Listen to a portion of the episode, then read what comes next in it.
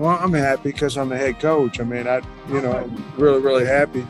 But I'm, I'm hoping that the whole state and you and everybody that follows Arkansas is ecstatic about the Hogs winning. Again, I think this is what should happen at Arkansas. Now, I'm not saying we ought to win every game, but we're the University of Arkansas. Then you look at Eric and Dave, they're doing it. Mm-hmm. And, and Deifel and everybody, they're doing it. The University of Arkansas should happen to us. Ed, you mentioned just the scheme, that three-two-six. Where did y'all sort of get the idea, and how, when did you start implementing that look? You know, we've been thinking about that since uh, the Sunday after our game last year.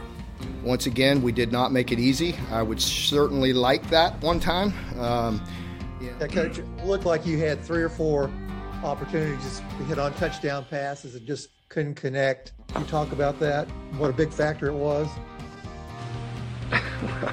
yeah, it's a big factor if you're going to miss touchdowns.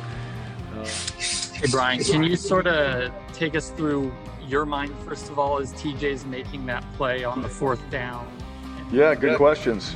Um, I probably can't repeat what's going through my mind. I want to issue a challenge and I want it to be heard right now. You know, we got a huge game next week at 12 o'clock in Athens, Georgia. We'll have an opportunity to put on a, heck of a show at 12 o'clock in Sanford Stadium next week. Thanks and go dogs. Oh, welcome in to the latest episode of that SEC podcast. I'm your host, Michael Bratton. I go by SEC Mike on Twitter. And I'm joined as always by my cousin Shane, who goes by Big Orange Volz on Twitter. What are you up to, you big Tennessee homer? Hey, buddy. How you doing? Sounds like it was a struggle to oh, open that one, brother. Oh, Mike, it was a rough, rough weekend. I, I, I've got no money. My bets are going everywhere. Tennessee's losing my my friends' pets, birds' heads are falling off. I mean, man, right? Before, oh man, right before we started the show, though, we really were to saying, man, what a terrific weekend of oh, college oh, yeah. football this really was. I know some of you suffered some losses here, but hey, on the mm-hmm. bright side, Clemson went down. Ohio State had a guy quit in the middle of the, of the game. Uh, there was just mm-hmm. upsets left and right, and the football in the SEC was just outstanding. This this has been my favorite weekend of the season. How about you, Shane? Well, no, Mike, no. it was not. But uh, for for for those that didn't know, of course, my lock of the week, I've been I've been killing it, and then um, mm-hmm. you know I tried something. I, I I went on Mizzou, and we're going to talk about that game here in a minute. So I put hundred dollars. That was my lock of the week. Should have won it, didn't. Uh, so we got on. Uh, for those that don't know, we jumped on, tried one of those Twitter things. Uh, what are they called? I, I think they're called Twitter word. Spaces. Yeah. So finally figured that out. Jumped on, got to talk to a couple listeners, which was awesome. Uh, but during that, I realized that Mizzou was in str- uh, was in trouble. So you know, naturally, what Shane likes to do is bet himself out of a bad situation. So I throw a hundred on the Texas A&M Aggies, and of course we know how that song ended. and uh, so there I was down 200, debating on whether to put money on the Florida Gators, but I didn't. I didn't. I, I a lot of, but uh, needless to say, so as far as a Vol fan and, and, as a gambler, it was a rough weekend. But as far as the actual product, Mike, it was fantastic. And I'm going to tell you why because I feel like now we have a better understanding of how the SEC is going to develop. You know, for a long time we didn't know who's who, and, mm-hmm. and it mm-hmm. feels like we took three steps forward this weekend. Yeah, and let's just start with the game of the week. You just teased it right there, Shane, jumping down to Jerry World, where Arkansas and Texas A&M went head to head with a nine-game winning streak on the line for the mm-hmm. Aggies. Mm-hmm. Finally broken by them Razorbacks, twenty to ten was the outcome. But this one felt like it was never in doubt, Shane. I mean, uh, the Arkansas Razorbacks came out ready to play. They've carried that fight all season long, basically since the uh, second half of the opener against Rice.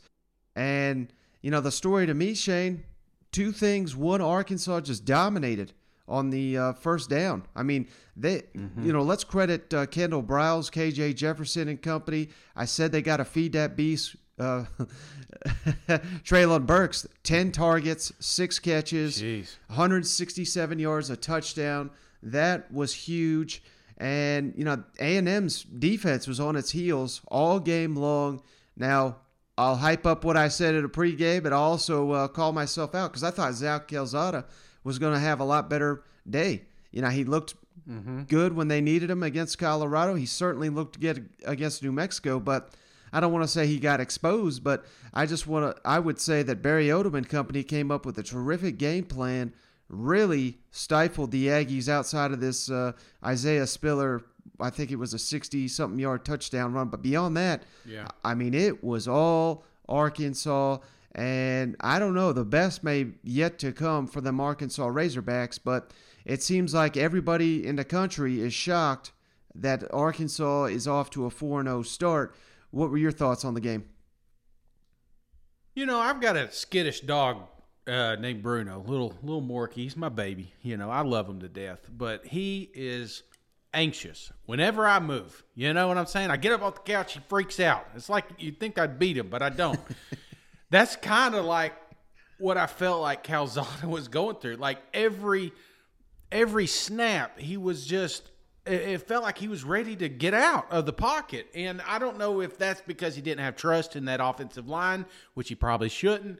But it just, if you watch his feet, he was just, he was never in the moment. He was never in that game, and um, but I don't want to blame. I, I, again, I know I started off with the blame thing, Mike. I want to start off by apologizing to the Arkansas Razorback fans because I did not think in the back of my mind they had a shot against Texas A&M. I just thought the talent was that much superior with the Aggies than it was the Razorbacks. And I'm telling you, man, I'm two quarters into this thing thinking – damn I, I you know either a&m's really bad or arkansas is just playing really good. And it just it felt like the perfect storm. So I, again i want to apologize to them and i want to apologize for the aggies for having to deal with a quarterback that is afraid of his own damn shadow. Hmm Well, and speaking of that, I totally forgot to mention this guy, Trey Williams. He was outstanding, number 55 for the Razorbacks. I don't see any way that he's not SEC Defensive Lineman of the Week after the, the show he put on d- down there in Jerry World. And, you know, this is a guy that's been banged up. He was a transfer from Missouri. All these Missouri fans mad that they don't got a defense. Well, it's because some of your best linemen followed Barry Odom down there to Fayetteville. So, uh, you know, let's Yeah. really got to. I mean, he took this thing over. He was outstanding.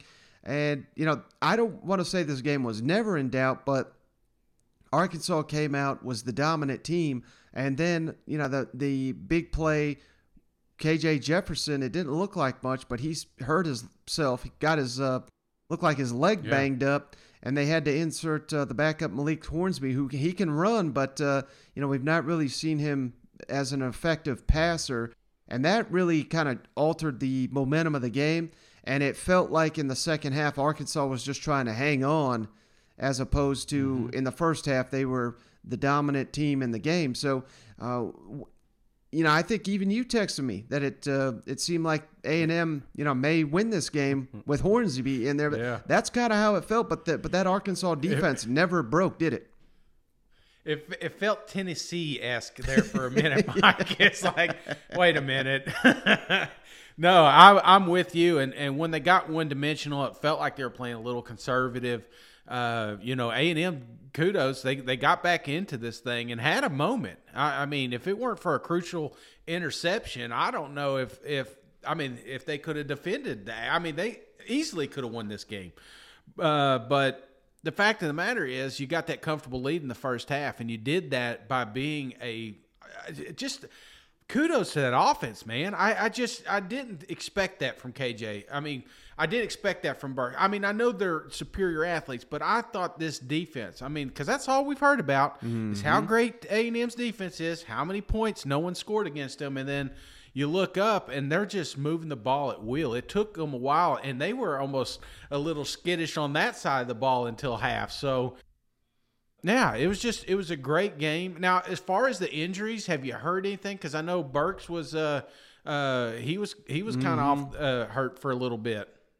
Yeah, at this point, not yet. I'm sure that's going to be the weekly question, just like it was uh, Dalton Wagner and Ricky Stromberg, are they going to play? Of course, they suited up, gave Arkansas their full tilt there on the offensive line. So, yeah, at this point, don't know, but certainly going into that game next week against the Georgia Bulldogs in Athens, the only chance Arkansas's got, they need KJ Jefferson, they need Treylon Burks in Oh, yeah. In uniform to suit up against uh, maybe the best team in the nation. So cannot wait for that one. Shane College game day has already announced they're going to be in Athens for the Arkansas Georgia game. So so much hype surrounding that one, and we'll see if uh, the Arkansas Razorbacks can keep this thing going. Where uh, A and M's got uh, Mississippi State at home next weekend.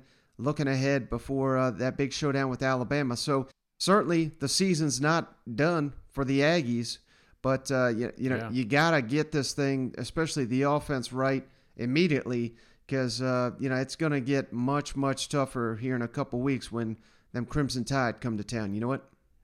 Oh yeah, they. I mean, Mike, it's the the the, the guessing's over. the The playtime's over. The the given victories are over. They A and M's got to turn it up. Uh, They got to win out if they're gonna if they're gonna compete at the SEC championship. They've got to win out, and uh, the the margin for error is gone. So I, I think th- that's big. That's a big rebound. How does how does Jimbo get these boys going into next week? We'll find out soon. Uh, but again, I, I'd like to just again Arkansas, man. I'm telling you, they're legit. I I, I doubted them. I was a lot like a lot of you guys out there that are listening to this that said, "I, you know, yeah, they had a good game. How good is Texas? You know, but Right. I'm telling you, Texas A&M's got a hell of a ball club, and Arkansas just whooped their ass. Yeah, and, and Texas turned around. I- didn't watch the game, but uh, Texas Tech was undefeated. Texas hung 70 on them, Be- beat the pants off them this week. So, again, that's only going to help Arkansas look that much better. You know what? Yeah, absolutely. The tricky time, there's a lot to unpack, I guess, when KJ got hurt and um, just kind of overcoming a bit of a momentum swing there. And what did you guys do and how did you overcome it? And and what was KJ's status during that whole time? Well, it, uh, you know, the defense kept us in the game. I mean, that was the, the biggest thing, and they knew it. Remember, adversity doesn't mean it has to directly affect your side of the ball. It affects the other side, and and adversity affected. You know, our because KJ was out, it affected defense too, and uh, they went in there and played really well. I thought, and and uh, then when Mo picked the pass, you know, that was it was so big because you know it was you know let's punt them down to the 20 20 they kick it back to our 20 you know not a lot happening which was okay when you're 14 up but then when it got to seven it was a different story and that was a big big pick i don't know if i even answered your question to be honest with you did i With KJ, like what was going on with him? Was he trying to get loosened back up? Oh no, he went into the tent. Uh, he hit right on top of his knee. and It's just a bruised knee. Uh, I think they tried to put something on it, you know, to maybe numb it a little bit. And uh, it that that numbing gel. I'm not obviously a doctor, but it takes them a second or two or a minute or two to get it, you know, where it numbs your knee. And then finally it worked, and he came in, you know, at the end of the uh, at the end of the game there in the fourth quarter. Coach Odom, his staff on that side of the ball did an outstanding job, but the kids executed the plan. They they kept us in the game all night, and we knew they had to coming in because we knew A and M's reputation on defense. That was, you know, was basically our defense versus their defense, and then which offense can score more points. And uh, fortunately, we did. Trey, Trey Williams has three and a half sacks the last two weeks. What's he doing just to, to be as productive? Well, Trey really works hard, you know, at practice, and he works all his different moves and those type things. And uh, you know, think he's healthy now. You know, he was beat up a little bit early in the year, and he's healthy now. So uh, he's really got a nice little little swim move on him, a little rip move, and and uh, he's fast. Some of the things he couldn't do early in the year is because of health. You know, his back was jacked up, his bicep was jacked up a little bit, and now he's healthy. So he's a good football player. I know because he gave gave us trouble when I was at Georgia. I had two first round left tackles, and or Georgia did. I didn't. I mean, Georgia did, and and uh, we had a hard time blocking him when he was a freshman and sophomore. Uh, I don't think you've been asked about Stromberg and Wagner yet. Stromberg Wagner, just their availability. Yeah, they're they're available. They're they're playing tonight. how, did, how did that go throughout the week, and when did you know that They didn't practice like I told you. I don't lie to y'all. I just keep stuff from it. Um, but uh, I was truthful. They neither one of them practiced uh, Tuesday, and then uh, or Monday, I guess, and then you know we started slowly working them in, and then uh, Ricky said, hey, "I'm ready to roll on Wednesday," and Wags gave me the thumb up, you know, and he Wagner's so tough. I mean, he's just a tough guy, and uh, so I slept good and knew we had our starting five in there. Not that I didn't think we could do well if they weren't in there, but obviously there's a reason there are a one. And uh, they went in there and they played the whole game, played played good. It's a good defensive football team. A&M's A&M now. They won 11 in a row for a reason. They got a good football coach and a good team. Uh, I talked about this before in terms of there are no quick, quick fixes on the offensive line, but how would you evaluate their play and what you need to do? Well, I mean, we got to protect better, and we got to. I think we. I know we didn't get as much as Sir. We had. To, we popped a couple runs. I was they end up with 100 yards, but he popped the one big run, had it there. We had some nice four or five. We had some consistent runs the first two or three drives, you know, and then we have a self-inflicted wound, get behind the sticks, and couldn't pick up on third down. Or third down conversions were really poor, and you know, in, in times uh, I have to. I, I don't want to stick my foot in my mouth to do. But I think we got to get more surge. We had to, we had another, Jameer got hurt. And we had to move around again and, and make some adjustments today. Uh, we're getting banged up up there, but we got to get more more surge and try to find some more time. But I'll look at how we can scheme it or do it or uh, or see if that what I saw in the game was till I look at the film. I don't want to. Say with the offensive line, uh, 55 gave you a lot of problems. Uh, he rushed well. He did off the edge. He would. He he did. He caused problem. Made a step up, get inside on three man rushes sometimes too, and uh, did a real nice job. But uh, and so you like to chip and help all those things out. But at the same time, when you're eight man drop, you got to get guys into zones or they can double cover your guys and what you're doing. So we got to do a better job yes. in that. I know you talked about it in your opening statement, but could you expand upon that just a little bit? How disappointing it was to get behind early and then not really be able to to get much of a challenge until you got late in the second half? Yeah, well, we got middle of the third quarter. We were seven. We were middle of the third quarter, 17-10. We popped it, so we had plenty of time. We had a whole quarter and a half right there within one score, and that's like I said, that's a disappointing thing. We got to get some three and outs, win the field position battle, and then offensively go get some points. But we didn't do that. But it is like I say, you never win a game in the first 10 minutes of a game, 15 minutes of the game, but you can sure put yourself behind the eight ball, and that's what we did. We gave up big plays, big drives. They hit some third. I mean, I mean, just made plays early in the game, and, and we didn't get guys down. We were out of gaps. You know, missed, didn't tackle. I, I didn't think we tackled well. Our spa- we didn't tackle in space very well, especially the first half of that game. We were very poor in our tackling, in, in my opinion. It looked like again. I'll watch the film and see, but. Uh, you know, it put you behind the eight ball, and you got some young guys, put some pressure on some offensive, young offensive guys, and you know we didn't do a good enough job coaching them to help them get through it. So we got to move on here. We got to get to uh, man. This is a t- this was a tough one for you, Shane. Boston College defends the home field advantage, wins in overtime against Missouri, 41 to 35. And this uh, game was somewhat of a shootout early on. I mean, neither defense could stop the other. Uh, you know, you literally could not started the game any better if you're the Missouri Tigers. You march down the field, 75 yard touchdown drive. Boston College, first play of the game, throws an interception. You're thinking, well, here we go. Tigers are going to dominate. But this Missouri defense, man, they have they have not found any answers here. Mm-mm. They uh, could not stop. I mean, hell, Boston College, Shane, they had a 99 yard drive. Only, yeah. only took them four plays to do it. I mean, like, that's dreadful right there. Uh, Boston College offensive line was just pushing Missouri around all day long. Connor Bazelak had a couple really bad interceptions, including uh, right there in overtime. That was, of course, cost Missouri the football game. You know, we, you can't just put it on the quarterback, but it was uh, it was not his best performance there. And I kind of felt like, uh, and I know you did too, when when they went the length of the field and Mevis hit that. Uh, field goal as time expired, that would give Missouri that momentum going in overtime, but it was just more the same. Mm-hmm. Boston College just doing what they wanted to Missouri's defense. And and then, of course, you get the interception by Bazelak. That was the end of the story. And these damn Boston College people stormed the field for beating Missouri. So uh, just a tough, tough game here for the Tigers. And now they got to jump back into SEC play on a, a losing streak here. So Uh, what what were your thoughts on this one? that this defense is worse than I thought they were. I, I, I mean this this was this was embarrassing. I, I mean Bazelak should I mean he should be so damn mad at that defense right now because he played a hell of a game.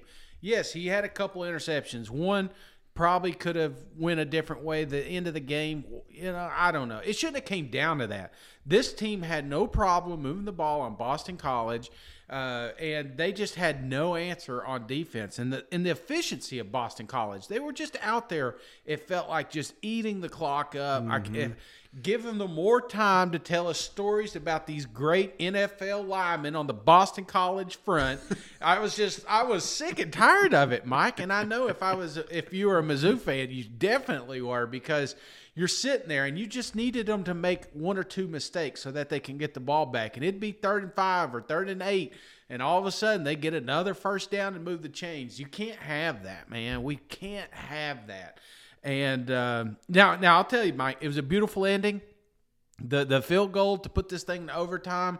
That's the, the again. That was all the offense. But when it came down to it, the defense lost this game. This it was a terrible defensive uh, performance. Yeah, they gave up. Somebody should get fired up there. They well, they gave up 275 rushing yards again to an, an, another inferior opponent, uh, and it, it, kind of the tail of the game to me. Shane Missouri in the red zone went five for five. I mean that's outstanding. That you know yeah. gives you an indication of. Uh, uh, you know the Tigers' offense and their their game planning and how they protect the football, but the defense four they four for four in the wrong direction mm. for Boston College. So it's kind of right what you're saying. I mean, the offense is making the plays to win the game. The defense is making all the plays to give it away. So, uh, and and it's just going to get more difficult with uh, Josh Heupel and company coming into town. You still got to play the yeah. likes of uh, Dan Mullen, and now this Georgia offense is heating up. So hell, Arkansas offense is heating up. We have got to get this defense solved in a damn hurry. Otherwise, Missouri is going to be, uh, you know, stuck at the bottom of the SEC East for, or unless Connor Bazelak is just you know lights out and, and, cannot be stopped the rest of the way. You know what? Well, that's it. You, uh, as far as Mizzou, they can't afford to lick their wounds because you thought Boston College had an offense. Wait till you see Tennessee. And I know, I, don't get me wrong, Tennessee's got a lot of problems and, and, a lot of holes to fix, but they have no problems moving the chains either, especially if they play like they did against Boston College. Mm-hmm. All right, Shane, moving on down to uh, the SEC West. We had a really uh, big game here, I think, for both these teams. LSU goes on the road, beats Mississippi State 28 to 25. LSU and Coach Ed Orgeron, I mean, they had to have this one because they're going into the mm-hmm. the gauntlet here of a schedule in the SEC, and you you know there's already hot seat talk. If you go and lose to the Pirate two years in a row, I think Coach O may have been as good as gone. Uh, but this was, I know the score may not indicate it, but it was a relatively dominant performance here. And I, yeah. I think the biggest key to me is just, uh, you know, how embarrassing last year was for LSU. It's all started with that Mississippi State game. They couldn't do anything to solve it. They just basically took Barry Odom's defensive game plan and applied it to their system, forced Mississippi State to dink and dunk all over the field, and they just got impatient with it for whatever reason. Yeah. I mean, they threw it 60 some odd times against uh, an mm-hmm. LSU team that was just sitting back and letting them dink and dunk, and uh, they just could not get anything going.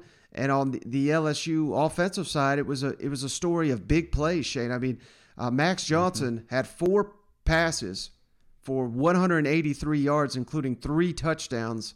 Now he had 280 total yards passing in the whole game, but uh, like I said, most of that came on four plays. So that yeah. that's all it really was for LSU was just a you know a, less than a handful of big plays, keeping everything in front of you, dinking and dunking, and for whatever reason, Mississippi State will not run the ball. I mean, uh, that's got to be on Mike Leach because the running game was working and LSU was giving it up to them. They just they weren't going to let the big play beat them like it did last year. And uh, one other thing I wanted to mention, Cordale Flott the uh, defensive back for LSU, player of the game, in my opinion. He's the one that uh, forced the fumble early on, gave LSU their first touchdown of the game, gave them a lot of momentum. And he also had one hell of an interception also in the first half. But when you make those plays you know, it, it, that really just fueled LSU's defense the entire day. And now Mississippi State and Mike Leach on a two-game losing streak, and really, you know, searching for answers during the start of SEC play is is the worst place to have that come. You know what?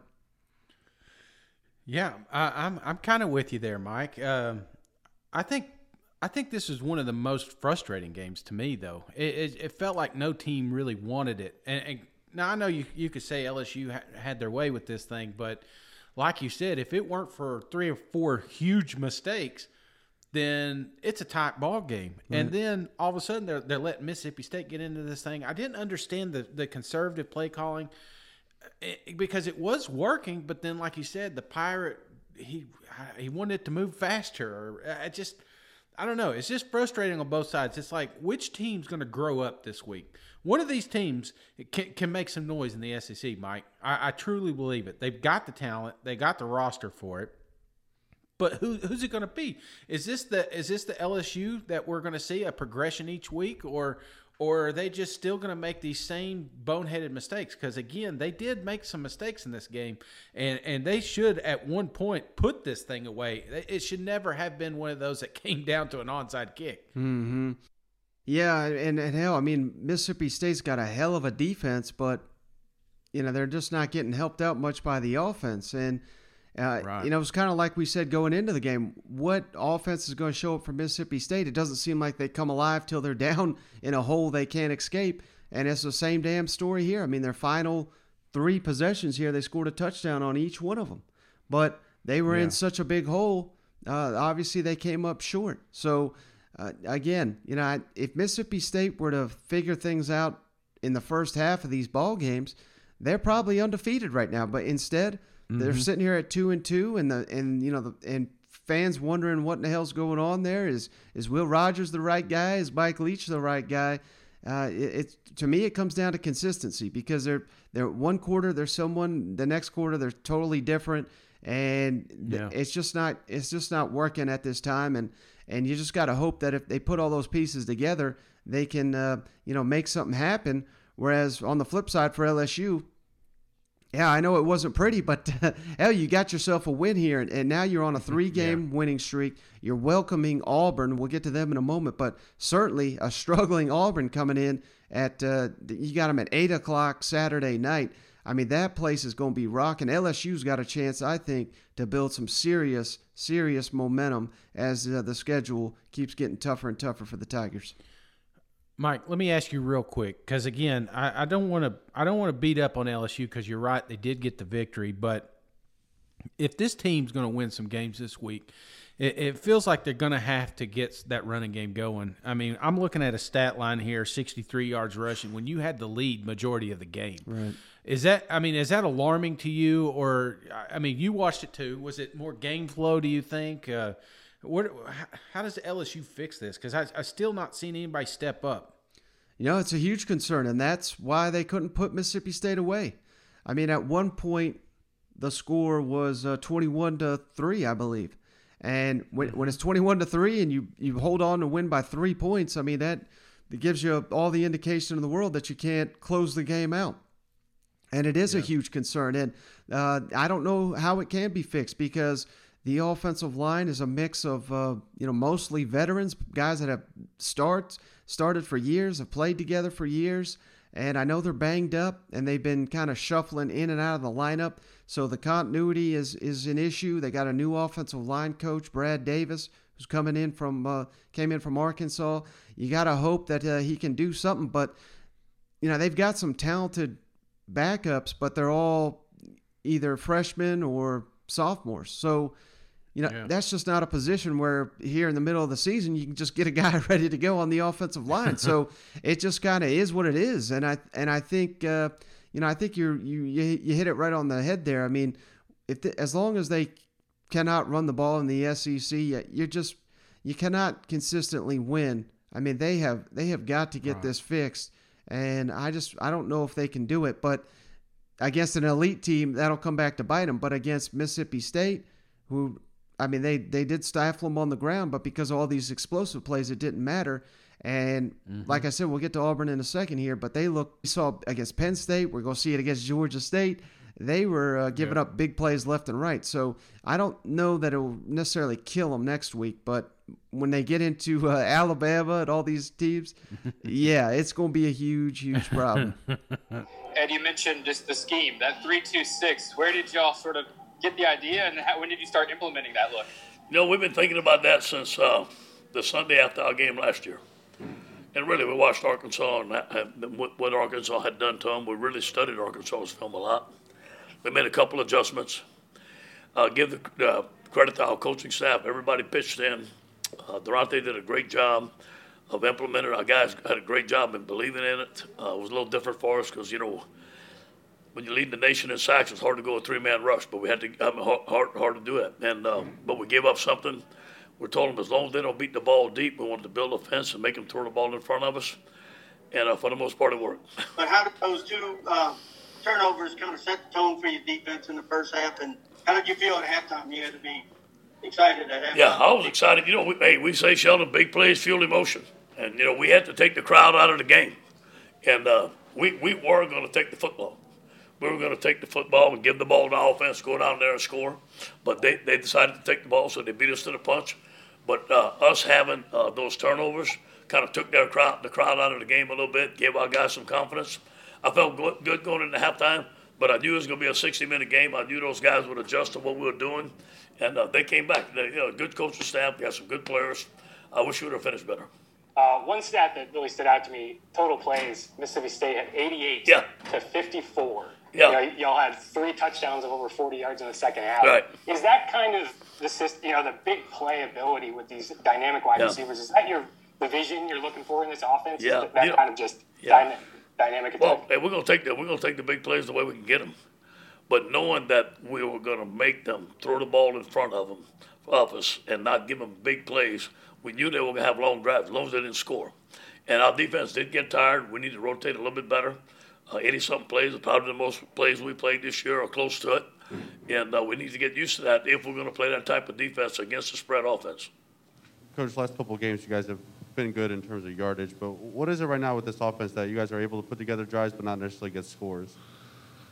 I think it's just part of the process. I think that uh, you know you start out make you know can you make plays in practice? Yes. Can you make plays in games? Yes. Can you put them together?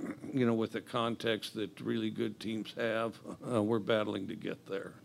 Coach, what is it, uh, or is there anything different about Will and the offense when fourth quarters, Louisiana Tech, Memphis today, they just seem more efficient when they get a little behind and start pushing the pace, make more plays, more connections, pick up the game a little faster? Well, I agree 100%. I think what happens is they don't overthink plays. I think right now, you know, I think that uh, we have a tendency to overthink plays, and I think we get to that point and then they don't overthink plays. And um, I can't say that we become more confident, but I think as a, we, you know, it's a, you know, it's a, it's a mental deal. I mean, we uh, take comfort knowing that. Uh, well, that it can't get any worse, I guess, is how I'd categorize it.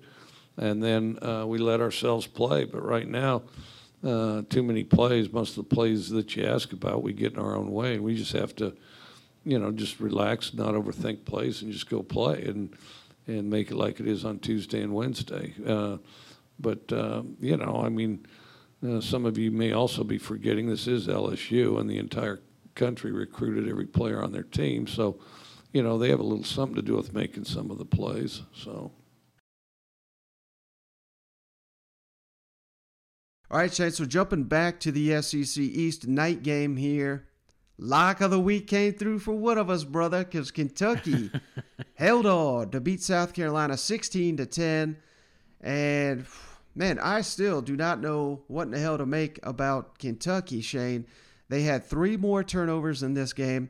They've got a mm-hmm. negative nine turnover margin. That is the worst in the country.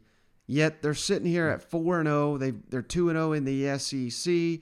If you you know playing a, they've only beaten South Carolina and Missouri, which I do not think obviously are, are two of the better teams in the East. But I think it's a credit to Kentucky that you can win like this because if you go and look and see who the teams are that are that far the, in the turnover margin, I mean we're talking some of the worst of the worst in college football. Yet Ken- Right. Kentucky is finding a way to win. And I think that gives you an indication of uh, you know how good of the team they are. And finally, we've been waiting for the defense to emerge, and they just shut South Carolina down basically uh, for the entire game outside of one drive that was at uh, the first drive of the second half for the Gamecocks. They scored a touchdown, but beyond that, basically nothing. I mean, it, it is almost impossible to have three turnovers and the other team get no points off turnovers, but that's uh, that's what happened here in this matchup. And South Carolina fans seeing a lot of frustration from them, but hey, this is where the program's at right now. I mean, you, mm-hmm. you've got some solid pieces, but you just don't have the uh, the roster. Then, and I know that it'll probably make you sick to hear it. You just don't have a roster that matches Kentucky, which uh, Mark Stoops has been there eight nine years building the thing up. And if you don't take advantage of mistakes from the other team, there's no chance in hell you're going to beat them, even at home with a rowdy crowd. And you know, I'll throw up the uh, South Carolina drive chart here. I mean, it's it's disgusting to look at. But uh, what was your thoughts on this game with Kentucky beating South Carolina on the road? Yeah, I kind of felt a little 2019-ish there for a minute. like, get back to the running game here. Uh, I, I think I think a couple things, Mike. For starters, this may be the ugliest 4 0 team out there, but mm-hmm. they are 4 0. And that's all that matters at the end of the day. If it's ugly every week, I'll take it as long as it's a victory. Now, what I did like, Mike, is, I, you know, when you look at that UTC game, there that's the first thing that everybody bashed the media, ourselves here. We, we were on the offensive line you know, these guys were supposed to be touted. These guys were supposed to be really good. This is supposed to be explosive running game, and and they they at times felt like they got manhandled against UTC, and I think that was the emphasis, Mike. And they took it serious and came out, and I mean, you look at it, 230 total rushing yards, an average of over five yards a carry. That that screams more to me about the offensive line than it does you know, Rodriguez or Smoke. Now they've had great games, but it all started up front. So I think that's the key. Kentucky is at their best when they are controlling the trenches. And that's what they did against South Carolina on both sides of the ball. South Carolina could get nothing going. Again, they are stymied, they got one dimensional, and South Carolina cannot win that way. So Doty's back. I, he, he, I mean, it was good seeing him out there, but he's clearly got some work. He's got some rust he needs to knock off, Mike. Yeah, and some of these receivers have got to help him out. I mean, there was uh, some critical drops in this game, but you know, th- again, this is kind of just where South Carolina's at, man, where they just cannot.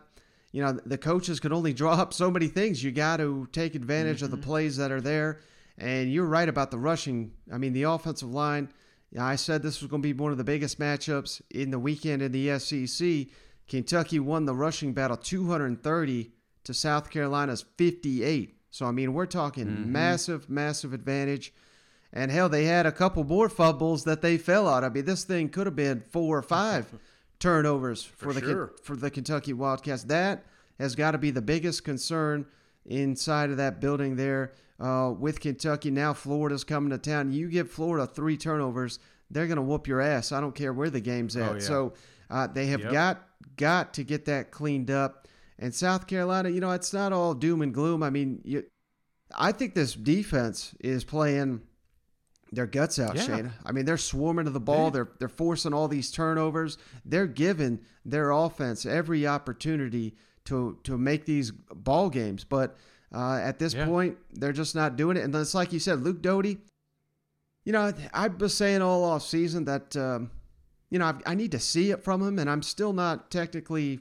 You know, I'm not sitting here saying he's some great quarterback, but I don't think he's that bad. I think. Uh, it's like you said. I mean, hell, he, he missed a lot of training camp. He missed a couple games of the season. Mm-hmm. He he does not look like he's in over his head. He's he's certainly got the arm, and I think he's still slightly limited. And that's just that's just me guessing, you know, about his mobility. But imagine once he's back to full 100% back from that injury, he'll just be that much more of a weapon. But South Carolina, yeah. you got to get that ground game going because if if you don't, if you can't run the ball with these running backs and this offensive line you got, you you basically got no chance because because Luke Doty and these receivers are just not good enough at this point to carry you to SEC wins uh, outside of maybe the Vanderbilt game. You know what? Well, and that's that's the thing, Mike. I, I get the running backs, but you got to have passing attack. If you're not, you're going to load up the box. I don't care how good you are. You know, Harris is just not going to get it done. So that's my big one is is becoming two dimensional. Doty, obviously, if he would have started week one, this may have been a different outcome.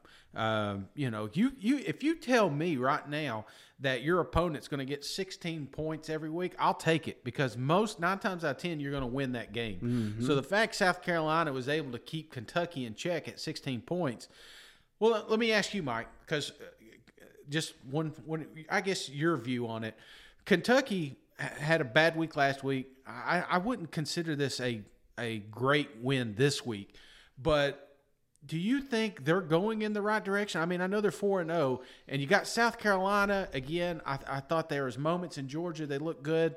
Um, they were able to keep Kentucky in check to 16 points. Are you? Let me ask you this: Are you more worried about Kentucky right now, or are you more impressed with where South Carolina is? Because a lot of people didn't think this was going to be a ball game at all. I would say more worried about where Kentucky is, and uh, because I think if this trend continues with the turnovers, you're going to get handed a couple losses here in SEC play.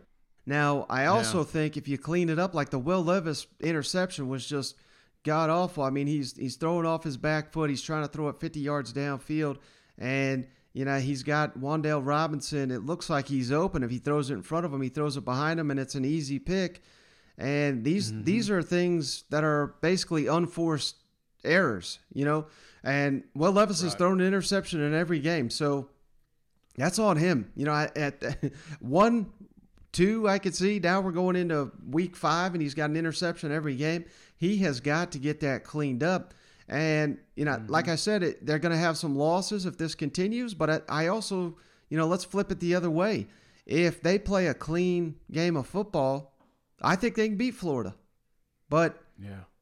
it's it's easy to sit here and say they're going to play it clean because the Gators got a hell of a team. You know what I mean? They're going to be forcing Yeah. the, these the the issue. They're going to be punching at every single ball because Kentucky's been giving it up so much. So uh, that has got to be corrected. And and Mark Stoops keeps saying it, and I'm not seeing it get improved. So I don't know if it will uh, get any better. To be honest with you. We're going to find out next Saturday. That, that that's just not it's not acceptable. He's played too much football for us to do that, and we rely on him too much. And at the end of the game, I wanted him back in there, and I count on him. And he he once again iced the game by getting tough yards when everybody in the stadium knew we were running the ball. He got a first down and iced the game. And uh, you know we will. The only thing I could say is we can't make an excuse. We've got to look at everything and go back to work and and get it corrected. Mark, what in particular does it say about the mentality defense that you've got those two fourth down stops right after the two lost fumbles in the second half when, when you know, the game was right on the verge of flipping there? Yeah, I didn't realize that John that they were both after the turnovers, so that's good to know. Um, you know, uh, obviously my adrenaline gets going a little bit here uh, right after the game, but it says a lot about the defense. They were really excited to make those stops. Um, you know, they did they didn't put their head down when uh, they got put in that position. They didn't go out and mope and oh poor me, you know. They you know only on the bench for a few plays and get right back out there, and they they they buckled down and made stops. So it, it says a lot, and it doesn't surprise me. We got really good leadership there. A lot of guys that have played a lot of football. They're getting in better and better shape as the year goes on. I mean, I felt like we've been strong all year, but you know, as I said, we got to continue to bring along some young guys and get some depth going. Uh, but they really played their, their hearts out today. I mean, just they gave up 216 total yards, so uh, they have some explos- explosive playmakers. So that's a pretty great job. You almost feel like you're defying the odds a little bit with where the turnovers have been. I mean, Yeah. It's got to, It's definitely got to be a point of emphasis for us. Yes. I mean, I'm not happy about it. That's for sure. We've got to get it corrected. Again, there's there's really no excuses. We got to do a better job, and uh, we got to get back at it. Hey Shane, thanks for doing this. Uh, not to sound like a broken record, but offensively, what what's the main problems, and, and how are you guys? What are you guys going to have to look at over this next week? I don't know. I mean, there's a lot. Obviously, ran the ball 26 times for 58 yards. Not good enough. Um, Uh, you know, Luke carried the ball some tonight and, and, didn't look great all the time running it. You know, he's continuing to uh, get where he feels, you know, 100% and and uh, you know had some good runs, but just had too many negative runs. So you know, each week's different, David, and right now it ain't good enough. Our defense played their butts off tonight and and um, gave us every opportunity to win that game, and we didn't get it done. Yeah, Shane, you mentioned on your teleconference last week you want to be aggressive. What went into the decision there to go for the, on those two fourth downs on back-to-back possessions, and what did you see on both of those plays? Uh, the first one, um, I think it was it thirteen to six, I think, or whatever it was at that time. I'm not if I'm not mistaken. Um, just trying to be aggressive. Uh, you know, hindsight being twenty twenty, kick the field goal there and you cut it to three the way your defense is playing and you have momentum uh, as the drive was going on. Felt you know good about if we got it to fourth and I think that was fourth and five if I'm not mistaken. If we got it to fourth and five or less, uh, feeling good you know about our chances of converting. We had we had the look that we wanted. Uh, I was going to use a timeout there if we didn't like what the defense was in. We felt good about the play we had called versus the defense they were in, and and um, we got to execute. And then on the uh, on the second one, same thing. The second one was more just with the way our defense was playing and the way they kept bailing them, bailing us out. Um, um, you know, I, I never flinched thinking about our defense, but I didn't want to keep putting them and keep asking them to get stop after stop after stop. At some point, we got to convert a freaking fourth down or third down and get a freaking first down and help our defense and score touchdowns. And that's what I was trying to do. Shane, kind of to that a little bit. It seemed like Luke definitely settled in a little bit more as the game got on. I mean, were, were, you seeing that same thing? And I guess just with him, what's maybe the next progression? How much of it is just him getting back and knocking off the rust? And and at least what were you seeing from him tonight? No, I thought he did a good job. He was poised and, and was able to communicate between series well. And and with him, I mean, I wouldn't just say, yeah, the rust, but – you know, I'm not making excuses for Luke. Luke. Let's not act like Luke's some four year starter either. I think he's started his third career game ever as a college quarterback tonight. So, yes, I know he started some games down the stretch. Um, it's his second year as a college football player, and it's his first start of the season and his third start ever as a Gamecock. Um, does he need to play better? Yes, but I mean, Luke gave us a chance to win tonight, 17 to 25 and 158 yards, and and ran the ball enough to keep teams honest. He's got to continue to get healthy. He's got to get more and more comfortable and and knock that rust off. And then he's just got to continue to grow and mature as a uh, as a quarterback, which he which he will. well, sticking in the SEC shade, we got to get to your team here. The the Tennessee Vols go on the road and fall to the Gators, thirty-eight to fourteen, mm. and just a little peeling back the uh, curtain here for the audience cousin Shane was firing off those texts to me during this game. oh, baby, he thought them Vols had something cooking uh, with that big JaVonta Payton 75 yard catch from Hendon Hooker. Tiyon Evans had him a big, what was it, a 47 yard touchdown run. Mm-hmm. I mean, the Tennessee Vols, Shane, they were slashing them Gators for explosive plays and then they didn't do nothing because the Gators, man, are you know they are a complete team here. They won the uh, rushing battle, 283 to 148. Florida was five for five in the red zone, and I think most impressively, nine for 14 on third downs. The Gators were getting over seven yards per first down, which just makes mm-hmm. it so much easier uh, on you on that second and third down, obviously. So, I mean, just basically a dominant performance for the Gators outside of those two explosive plays. And, you know, I, I think, uh, yeah, this is one we all thought, we all circled. Could this be a trap game? You just played Alabama, you played your guts out, came up just short. How are you going to respond to this Vols team that no one's got respect for? Are you going to come down to their level? And it certainly looked like the Gators were early.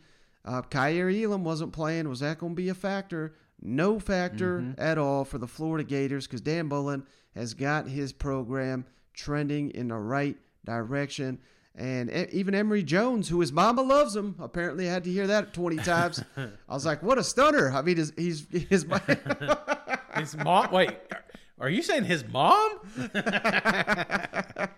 but uh, yeah, big performance here for the Gators. Thoughts on this game, Shane? Well, obviously, if we would have if we would have spiked the damn ball a few times, Mike, we would have won. if you're talking, if you asked McElroy, but uh, no, I, I think on this one, Mike, um, I think it's optimistic, man. I, I I'm coming from Tennessee fan here.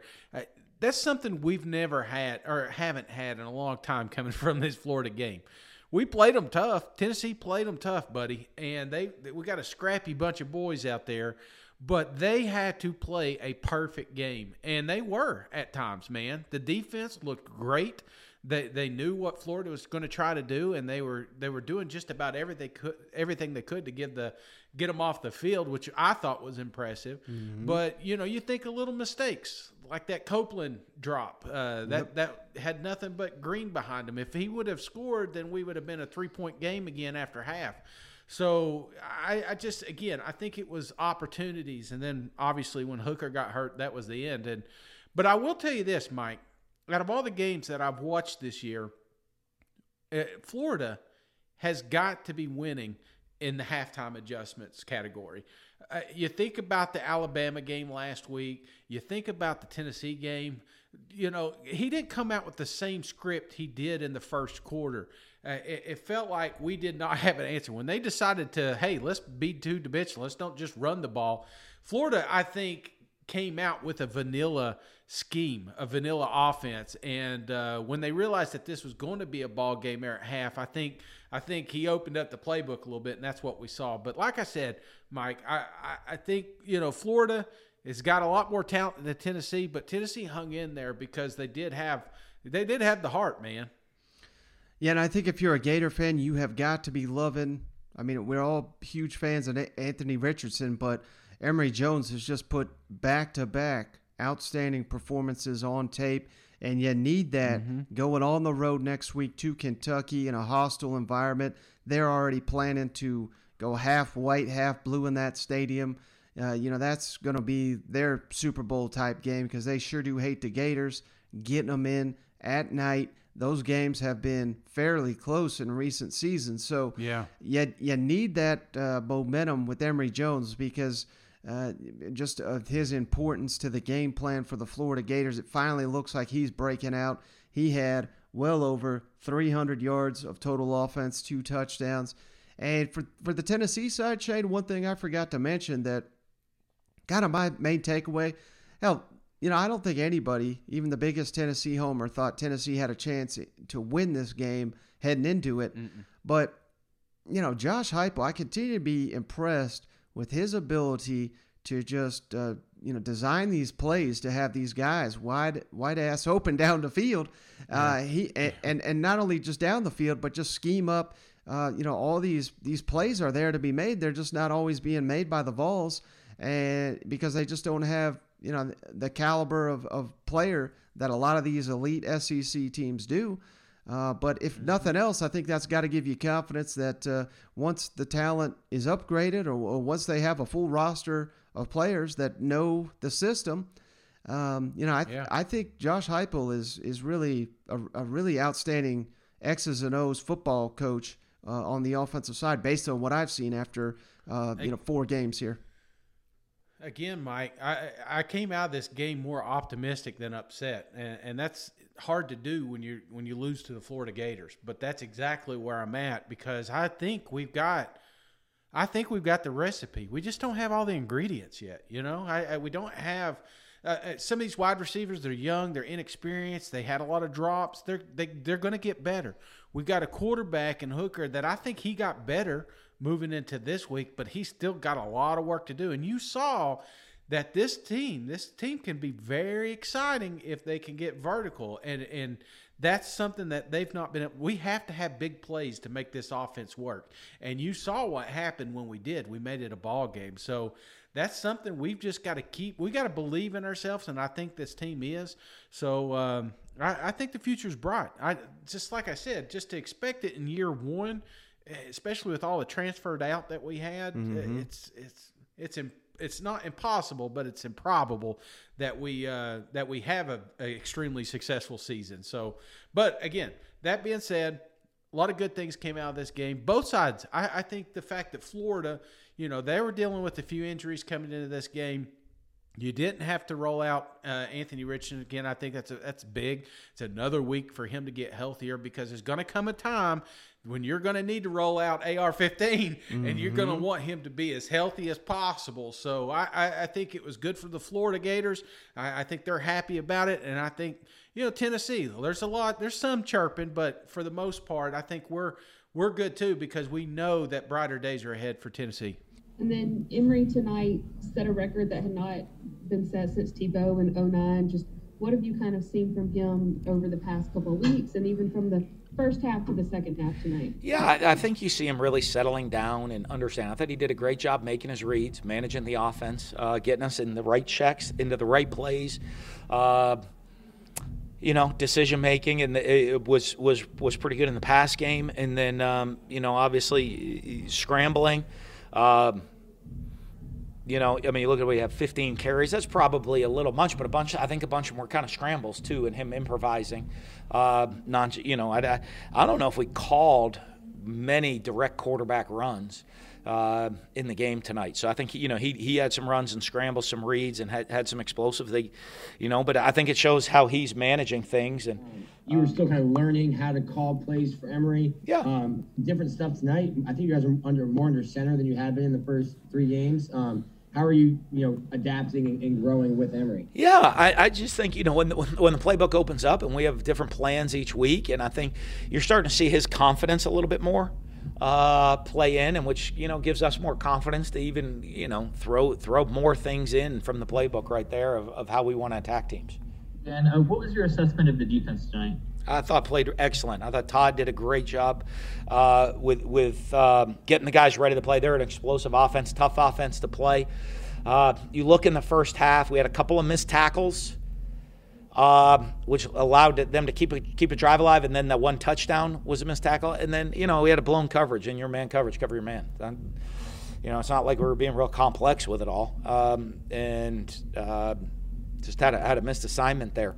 But I think you, you saw what Todd and his guys were able to do. Uh, you know, the adjustments they made at halftime uh, for us to come in and pitch the shutout in the second half, and uh, you know, really since you know they didn't they, they, they hit a whatever it was a 75 yard blown coverage bomb and they don't score again. And uh, so I think Todd and his staff did an amazing job tonight. Yeah, Josh, what did you think of, of Hendon's game today? And was Joe healthy enough to start this game? And, and then what's Hendon's status coming out of this, too? Yeah, really didn't want to play uh, uh, Joe in this game if we could, just based off of uh, the amount of work that he got during the week and where we felt like he was at the at the end of the week. I thought Hendon played hard, competed, um, made some big time plays uh, inside of the pocket, used his feet, opportunistic. Um, you know, had a, a play or two down the field that uh, that we didn't connect on. I thought he. Um, you know, handled the, the noise, the, the communication for the most part in a really positive way during the course of the game. Uh, handled the ups and downs and, and continued to fight and compete and do it in a positive way. The sideline uh, in his demeanor too. So, um, you know, a, a ton of positives there. I know you value progress a lot. In what ways do you think this team is better than it was against Bowling Green? I, I think we're a better football team in, in, the, in our understanding of what we're doing and, and in some ways execution. When you're playing a really good football team like this, though, um, when there's opportunities and, and those things arise, you gotta you gotta make those plays. And, and uh, today, I didn't feel like we, we did that. Yeah, Josh, can you just talk about? I know the second half didn't go your way, but you had some things going there until that Calloway drop. Can you just talk about that fourth? Because Yeah. you convert to fourth and five, and then obviously that play.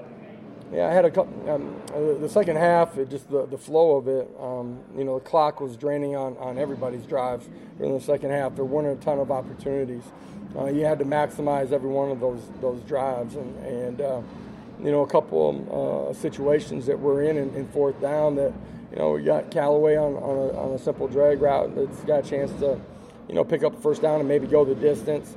Uh, we're in a, a, a fourth and short, and uh, uh, unique situation, having moved centers and end up in a, a delay of game there, and, and uh, feel like you have to punt the football. So, just some unique things that unfolded that you, you can't do as a if you want to win get, against a really good football team like this. You, you just can't do it as a program. So, we got to get better. All right, Shay, let's jump it on down to the plains where, ooh, man, we almost had a massive upset. We were all making the Georgia State jokes. But Auburn held on 34 to 24 in a game that was a lot, a lot closer than that final score indicates. Georgia State won the rushing battle 267 to 166. Uh, and this Georgia State team was just gashing Auburn on the ground mm. In this game in the first half. I believe the score at halftime was uh, 24 to 12. I mean, this was yeah. this was Georgia State's game to have. They got a little conservative at the tail end, but it's good news they did because uh, you know credit Bryan Harsin for making the switch. Bo Nix, this was a really really rough performance. Hell, that's you remember going into that Penn State game, I was hyping up Bo Nix since that time. He's yeah. been a, he's been uh, you know questionable to say the best. And here comes T.J. Finley, the former LSU quarterback, to save the day. Needed a 98 yard touchdown drive to win the game. And the you know the most sensational play of all came on fourth and goal.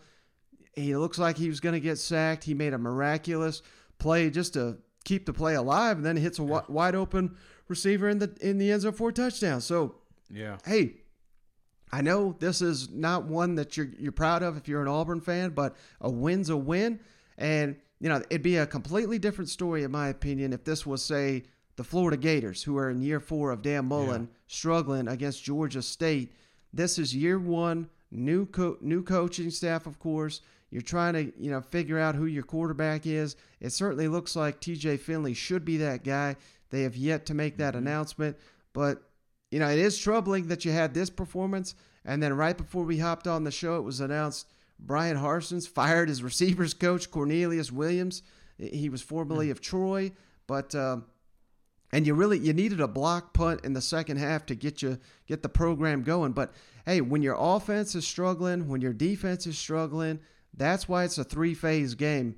And, you know, people yeah. mock special teams all the time, but that can be the difference between winning and losing. And if not for this block punt, Auburn does not win this football game. Uh, thoughts on this one, Shane? Auburn Tigers barely escaped, but a win's a win. Yeah, I thought I thought Will Friend got fired, you know, since he lost to Georgia State at Tennessee and almost lost down there. oh man, you know, I Mike, this is this is a game that nobody's going to want to talk about forever. Right. I, I, mean, you talk to any Auburn fan, whether it be next year or 20 years from now, they're not going to want to sit down and tell you about the miracle of Georgia State because that's what it was. And if you haven't seen this fourth down, I mean, it was a miracle. It was if if it were against a t- if this was against Penn State, man, they'd be running it on Sports Center for weeks. They're not going to talk about it because it's Georgia State. But if you get a chance, jump on there on the YouTubes and watch that Finley score because it is just crazy that it would even come down to that. Now I know, listen, Tennessee ball fan, I know Georgia State well. All right, I'm the one that put the memes out because I had them saved from the time they kicked our ass. So I I get it, but I I'm telling you right now, there's no reason that this should even have been a ball game. There's no reason. I don't know if you fired the right person, Mike. When I'm looking at 267 yards rushing against you, maybe we should be looking at that defense. You know, I, I know mm-hmm. there was some offensive miscommunications, and we want to. Bo Nix is the one that everybody wants to talk about, but you got gashed, man, by Georgia State.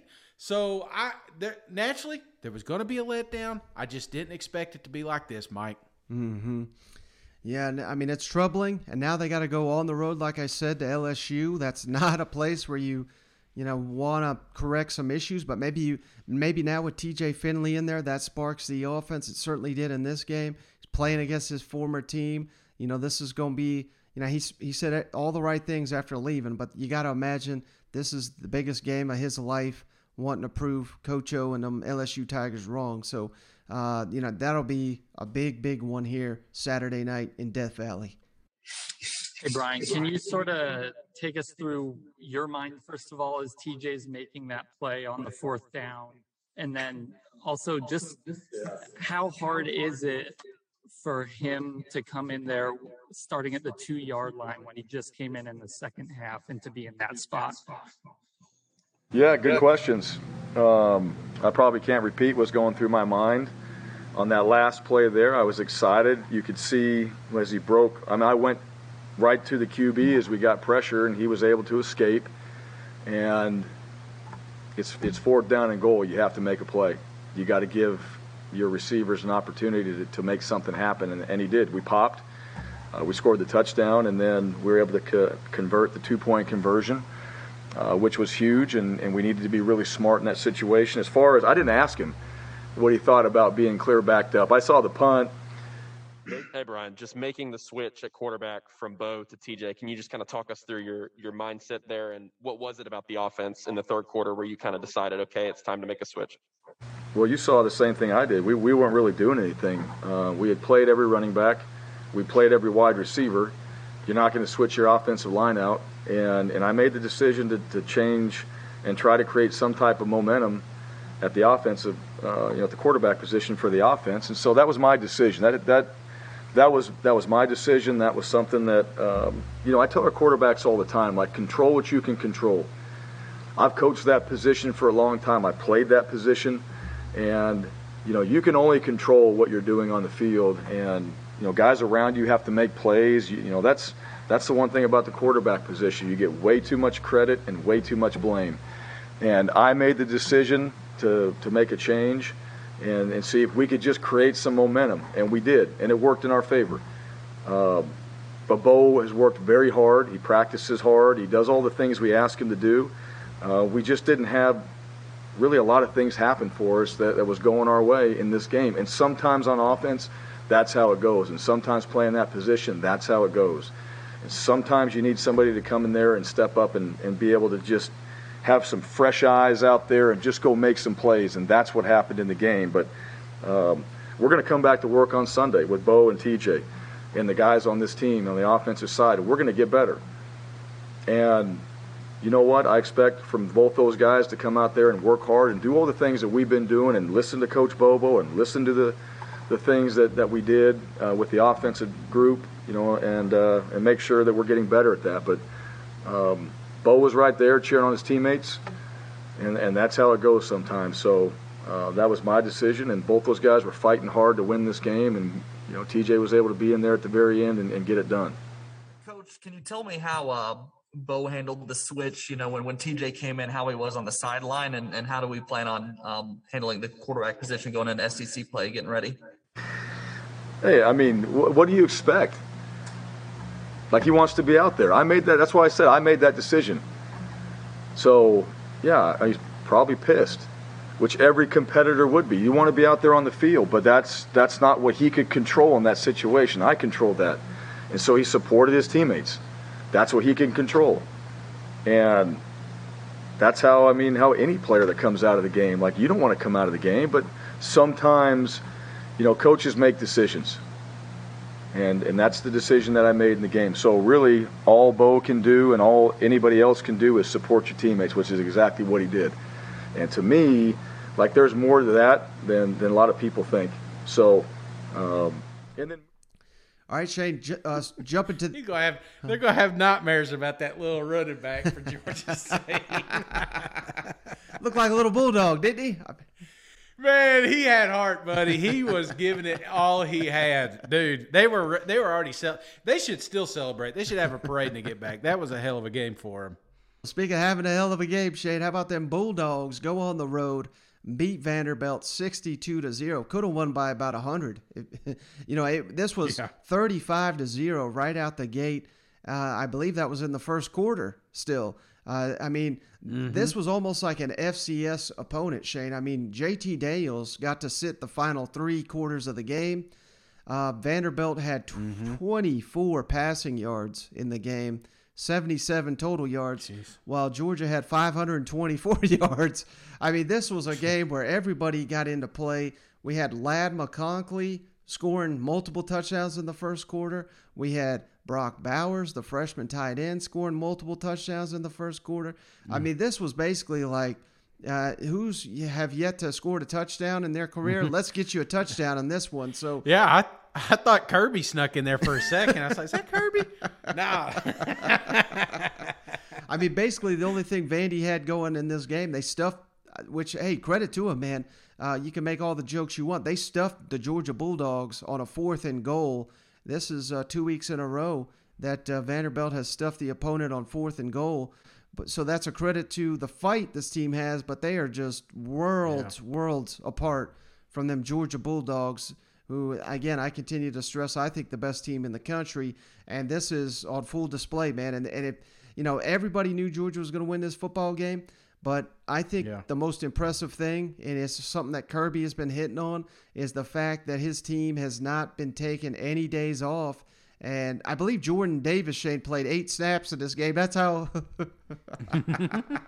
like I said I mean this was like a scrimmage for them Bulldogs you know what Yeah. Oh, yeah. Well, That's exactly what it was, and it came at a good time, I think, especially when you're looking at JT. You you know, just kind of getting him back acclimated into the game uh, after that injury. I think that's important because uh, the games are going to ramp up, man. Not every week's going to be a Vanderbilt, but this was. I mean, what what can you say about this game? I, I the the stat that was floating around, I think at one point they they had more Georgia had more points than Vanderbilt had yards in the fourth quarter. So I mean there was this there's not really much to take from that, but like you said, it was getting everybody out healthy. It was getting just you just keep going. That's the thing. You it's not a bye week. You still got ready for game. You still got to play a little bit. You, so I think that's important so you don't have that letdown moving forward. Kirby, it's an interesting dynamic. Um, Jordan Davis told the SEC network that he played nine snaps. JT just played the first quarter. Nolan was just in front of you talking about practices being harder than the games. What is it kind of like, just that dynamic when you have a week like this where you bust it during practice and you may only get nine snaps or only play one quarter in a game? It rarely happens, you know, in our conference. It's uh, like I said, there's more parity in terms of games and the games you play. It, it, it rarely happens. So you take it for what it is. You grow the other players. You get a chance to develop them. And, you know, hey, uh, I talked to a, uh, an NFL GM that told me best thing to do is tell the players, go play good so the other guys can play. And uh, I didn't have the guts to say it, but they, they, they did. They went and played well. And, um, and the other guys got to play because they played well. So our team got to grow as a, as a unit because of our ability to play a lot of players. Kirby, it's kind of like Brandon said. uh, It seems like we ask about Brock Bowers every week, but with him and Ladd McConkey, just how impressive is it what they're doing in terms of you know being able to contribute this early? Are they two of the most, I guess, impressive freshmen you've been around in terms of their ability to pick up the playbook and all the intricacies that guys have to learn to get on the field quick? They're just real tough, hard workers um, that believe in the process of, of working really hard. I mean, Ladd McConkey wasn't real heralded either, but he was a guy that we watched. And I said, what, what, this guy's fast. He's smart. He's athletic and he, he, he competes. He's tough. Uh, and, you know, to me, that's a little bit what's missing in football, you know, like, like, don't, don't, don't tell me how good you are. Show me. And uh, he's done a really good job doing that. Since none of you guys ever gave me a question to give me an opportunity to say this, I want to thank our fans for packing the stadium. But I want to issue a challenge, and I want it to be heard right now. You know, we got a huge game next week at 12 o'clock in Athens, Georgia, and everybody wants our team to be elite, and I want our team to be elite, and we've thrown that word around. So when we talk about our fan base, we talk about our fan base being elite. You know, we want to be there early and show up better than we ever have. We want to be loud, which is the L, louder than we ever have. We want to be super intense because the players are going to be intense. We need the fans to be intense. The toughness that we're going to show, we need our fan base to show. And the last thing is elite.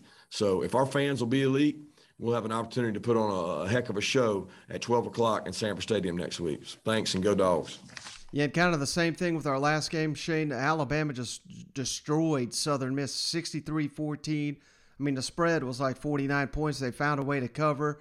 Uh, how about this guy, Shane? Jameson Williams, the receiver, returned the opening kickoff for a touchdown, and that's when I knew Southern Miss was in trouble. Uh, he also he, he had another kick return, and he also had a receiving touchdown. And I heard that uh, he's the first player in SEC history, Shane, to have two kick kickoff return touchdowns and a receiving touchdown in the same game. And this is a guy that transferred in from Ohio State. How in the hell did they ever let him go? I'll never know. uh, Bryce Young threw his first interception of the season, so they should probably bench him because uh, otherwise he was 20 or 22 for 313 and five touchdowns. My goodness. Oh my God. The. Heisman hype still alive with him, but uh, you know, same deal. It, I thought it was hilarious. I don't know if you saw it, Shane, but you know, coming into halftime, they asked Saban, you know, why he was he was yelling at somebody. I guess he was, you know, he had to pick something, and and he said, you know, we got to we have got to get off the field on third down, and Southern Miss was two of. 10 for third on third down or something crazy like that. I mean, they had more, let's count them here. They had eight three and outs in the football game. So uh, that's about as many touchdowns as Alabama scored here. So, I mean, just a complete, complete domination. And credit to the Crimson Tide. Same thing I said about the Georgia Bulldogs.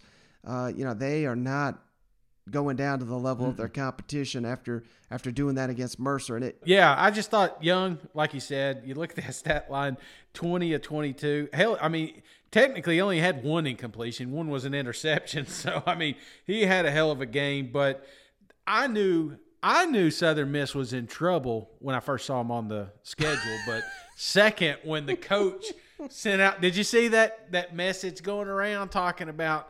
Well, Alabama's never put an athlete like Brett Favre in the league or something along those lines. You see that?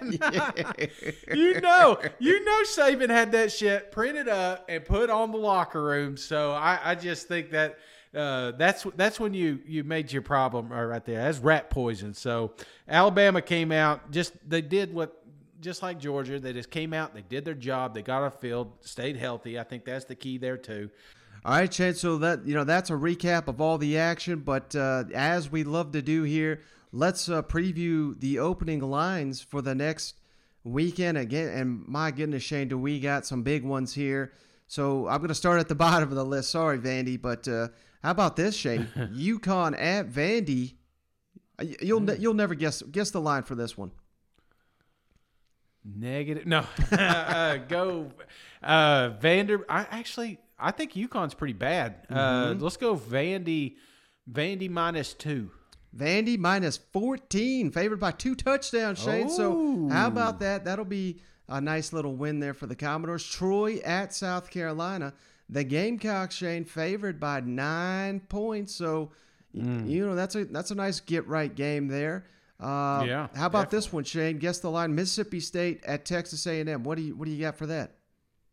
Oh God, give me A and M minus eleven. Ooh, you're close. It was A&M minus eight. How about this one? Auburn at LSU. Mm. Uh, at LSU. Yes, uh, give me, uh, ooh, give me LSU minus one. LSU minus four. So you were pretty close. Oh, how about your Vols, Shane? Going on the road at Missouri. What do you? What line you guess for that?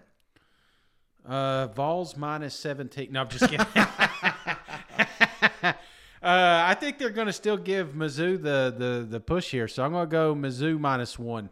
It's Mizzou minus three. So again, pretty close. Florida at Kentucky. Huge matchup in the SEC East. What do you got for that Yeah. one? Uh, Florida minus thirteen. Florida only, only favored by eight. So that you know, interesting. Oh. And then here, the two biggest games. I mean, I don't even know which one you can call the biggest game because they're so epic here. But Arkansas at Georgia. What do you think for that one? Uh, Georgia minus nine. You're only halfway there, brother. Georgia by 18. Golly. Now, how about Ole Miss at Alabama? No respect. Alabama at Ole Miss. Uh, no, no, no. give Ole Miss Alabama at Oh, Ole Miss at Alabama. it could be in the Walmart parking lot, Mike. I'm still going to take Alabama minus twelve. Alabama minus 20. Golly. Okay, get your bets in now, guys, for those those lines change. I feel like those will both be coming down because, uh, man, those are just. We'll have all week to, to, to discuss those, but uh, my goodness, those three games at the top of the, the list, and particularly Arkansas, Georgia, Ole Miss, Alabama, just when I don't think we could have any better weekend in the SEC. I mean, we are getting, and hell, all these games. I- I Oh, mean, yeah. Auburn, LSU, a lot on the line. Tennessee, Missouri, Mississippi State, A and M. Both those, te- all these teams desperate for a win to keep that momentum going. Otherwise, things could go Yeah. south in a hurry. So, Oh man, we we have got a Hell, lot we got to look we forward got to. teams fighting for bowl games this week. I, I tell you, it's it's some of these games are the ones that's going to decide who's playing in the who's getting those extra practices at the end of the year. So Absolutely. yeah, this is uh this is a make or break weekend as well. So, and I think if it's anything like the last week, buddy. I, I'm going to have a heart attack during one of these damn games. I got to stop gambling because I, I did not want to die during a Boston College Missouri game. I, I don't want that on my tombstone, you know? oh, golly. They got to get that defense. Well, now that they're playing Tennessee, I don't want them to get their defense right just yet, but maybe uh, next week they can fire somebody and get that thing set. Maybe they can convince Barry to come back. All right, brother. Well, hey, we went long on this one, uh, so I think I'll cut us off here. But I do appreciate you hopping on the line after such an exciting weekend of SEC action. I appreciate each and every one of your listeners, and and the responses and the feedback has been tremendous and outstanding. I mean, Yeah. it's just more than it's ever been. So keep that coming. We truly do appreciate each and every one of those, and I I think I got about a dozen koozies that I got to run down to the mailbox. So yeah. keep those five star ratings coming and keep uh, showing us those koozies at the tailgates. Love to see that. But uh, that's all I got. Come brother. on, cousins. That's right, man. Well, it was a great week, Mike, and uh, we're going to have another good one here, and I'm just looking forward to action. All right, Shane. Well, appreciate you hopping on the line. Catch you on the next one. All right, see you guys. Go Vols.